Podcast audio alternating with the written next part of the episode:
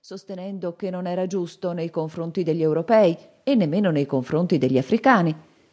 Infine ammisero che, per quel poco che rimaneva dell'Europa quanto dell'Africa, tanto valeva distruggerle, e decisero di non interferire nei progetti cinesi.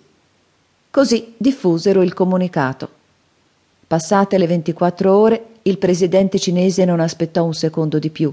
Il dito si appoggiò sul pulsante lasciandolo scivolare giù uno scatto e la Terra si separò in due emisferi, una metà da una parte, una metà dall'altra, separati da un centinaio di chilometri l'una dall'altra. Cento chilometri di vuoto assoluto, interrotto solo da fili di lava che si stava solidificando, improbabili passerelle tra i due emisferi come fili di formaggio che uniscono due pezzi di pizza. Già, ci mancherà la loro pizza pensò il presidente cinese subito dopo aver staccato la mano dal pulsante. Le due metà di monto proseguirono così su due strade differenti, come se fossero su due binari paralleli, uniti solo da sottilissime asticelle di legno. Ben presto comunicare divenne impossibile, poiché le due frontiere erano controllate regolarmente da sofisticate apparecchiature radar.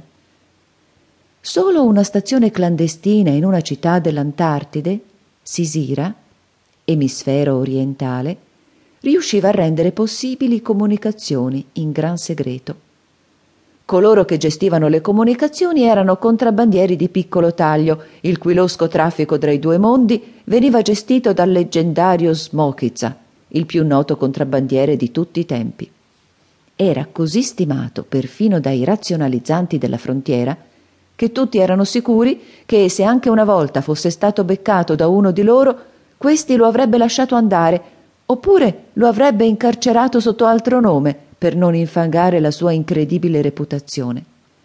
Erano anni però che Smokizza sosteneva di voler finire la vita del contrabbandiere per ritirarsi in un qualche meraviglioso e caldo posto dell'emisfero. Tuttavia, sebbene queste dichiarazioni continuassero ormai da diversi anni, Smokiza andava avanti coi suoi traffici, anche se sempre più saltuari, senza che nessuno ne sapesse la causa. Forse la causa di questa prolungata permanenza era semplicemente il fatto che cambiare vita per un uomo è sempre un'impresa difficile e lo è ancora di più per chi ha avuto una vita straordinaria ed ammirata come quella che aveva avuto Smokiza. Comunque, a parte saltuarie comunicazioni, i due emisferi continuarono il loro cammino, isolati l'uno dall'altro, e palesandosi piano piano per quello che erano. Complementari. L'emisfero occidentale aveva continuato infatti il suo sfrenato sviluppo tecnologico, devastando gli ultimi parchi ambientali e costruendo su tutto l'emisfero occidentale un'unica megalopoli, America City. America City nacque seguendo gli ideali che gli furono ispiratori, razionalità, equilibrio e rettitudine morale. In opposizione ad America City, l'emisfero orientale rispose abbandonando sempre di più le conquiste tecnologiche, per progredire invece nel campo della consapevolezza umana e dell'interazione tra l'uomo ed il divino.